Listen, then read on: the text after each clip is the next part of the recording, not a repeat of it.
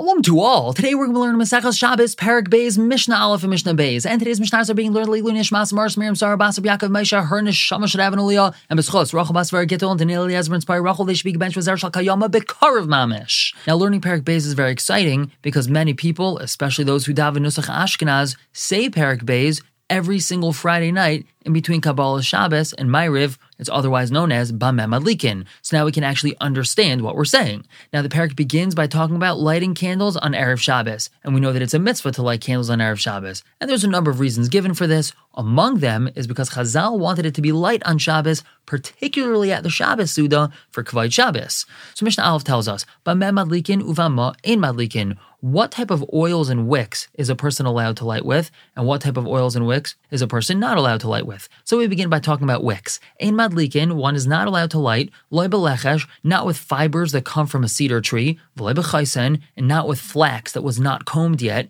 v'loy and not with silk, which is very low quality, v'loy befsilas idon, and not with these fibers or strings that come from an arava tree, v'loy hamidbar, and not with these grasses that grow in the desert, v'loy biroikash alpanei mayim, and not with the moss or the green stuff that grows on the bottom of ships that are sitting in water for too long. Now, the reason why we're not allowed to use any of these for a wick is because the fire doesn't catch onto them very well. They don't hold a flame well, and the Chacham were afraid that one is going to tilt the lamp to give the wick more oil. And as we learned in the first parak, that's usher because of mavir, lighting a fire. Now we're going to talk about oils that one isn't allowed to use. V'lai zefes, one is not allowed to use pitch. V'lai shava, one is not allowed to use melted wax. He can use a wax candle, but he's not allowed to use melted wax as oil. V'lai b'shemen kick, he's not allowed to use cottonseed oil. V'lai b'shemen sreifa, he's not allowed to use oil that needs to be burned, which is referring to tame truma oil. And in the beginning of the next Mishnah, we're going to understand why he's not allowed to use shemen sreifa. V'lai ba'alya, he's not allowed to use fat of a sheep's tail.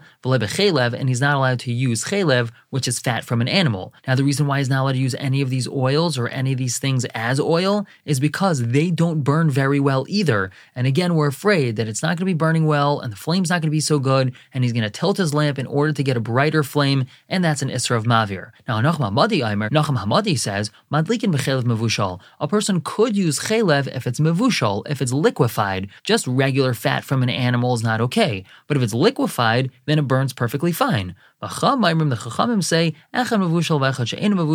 whether it's cooked, which means it's liquefied, or it's not, ein malikin by no using it. And now moving on to Mishnah Beis, the Mishnah begins with explaining something that we learned in Mishnah Aleph, as we had said it would. Ein madlikin b'shemen sreifa b'yantif. We're not allowed to use shemen sreifa on yantif. So as we said, this shemen sreifa is oil that needs to be burned. It's tame truma oil, and the only thing the kain's allowed to do with it is burn it. So really, lighting it on erev Shabbos for Shabbos is okay. The time he's not allowed to light it is when erev Shabbos is yantif, and the reason why he's not allowed to use it then is because truma, which is tame, is not allowed to be burned on yantif. And now continuing to talk about oils that are not allowed to be used. Rabbi Shmuel, Rabbi Shmuel says, Ein madlikin be'itron. One is not allowed to use itron, which is a byproduct of pitch. Mipnei kavod Shabbos, that's because it's a lack of kavod Shabbos. What's the problem? Itron smells terrible, and if he lights his Shabbos candles with Itron, he's going to be sitting by the Shabbos Suda, and it's going to smell so terrible, he's just going to get up and walk out of the room and eat his Shabbos Suda in a different room, which is dark. And that's not kavod Shabbos.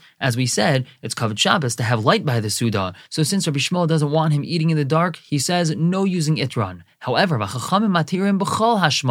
Chachamim allow all sorts of oil, b'shemin shumshimin, sesame oil, b'shemin agayzim, with nut oil, b'shemin sunoinais, radish seed oil, b'shemin dagim, fish oil, b'shemin pakuois, oil made out of wild gourd. Be'itron, the Chachamim allow one to use itron, ubeneft, and one is also allowed to use neft. Now, even though these last two oils smell terrible, as we said about itron, the Chachamim aren't afraid that a person is going to leave the room because of how bad it smells. Now, Rabbi Tarfanim, Rabbi Tarfon tells us, Ein madlikin el b'shemen zayas bolvad, a person should only be lighting his Shabbos licht with shemen zayas, olive oil. That's because olive oil provides the cleanest, brightest, clearest flame. It doesn't flicker, it doesn't shake. The oil is pulled to the wick wonderfully and we're not afraid a person is going to fiddle with the light, so a person should be using Shemen Zayas according to Rabbi Tarfon. We're going to stop here for the day, pick up tomorrow with Mishnah Gimel and Dalid. For now, everyone should have a wonderful day.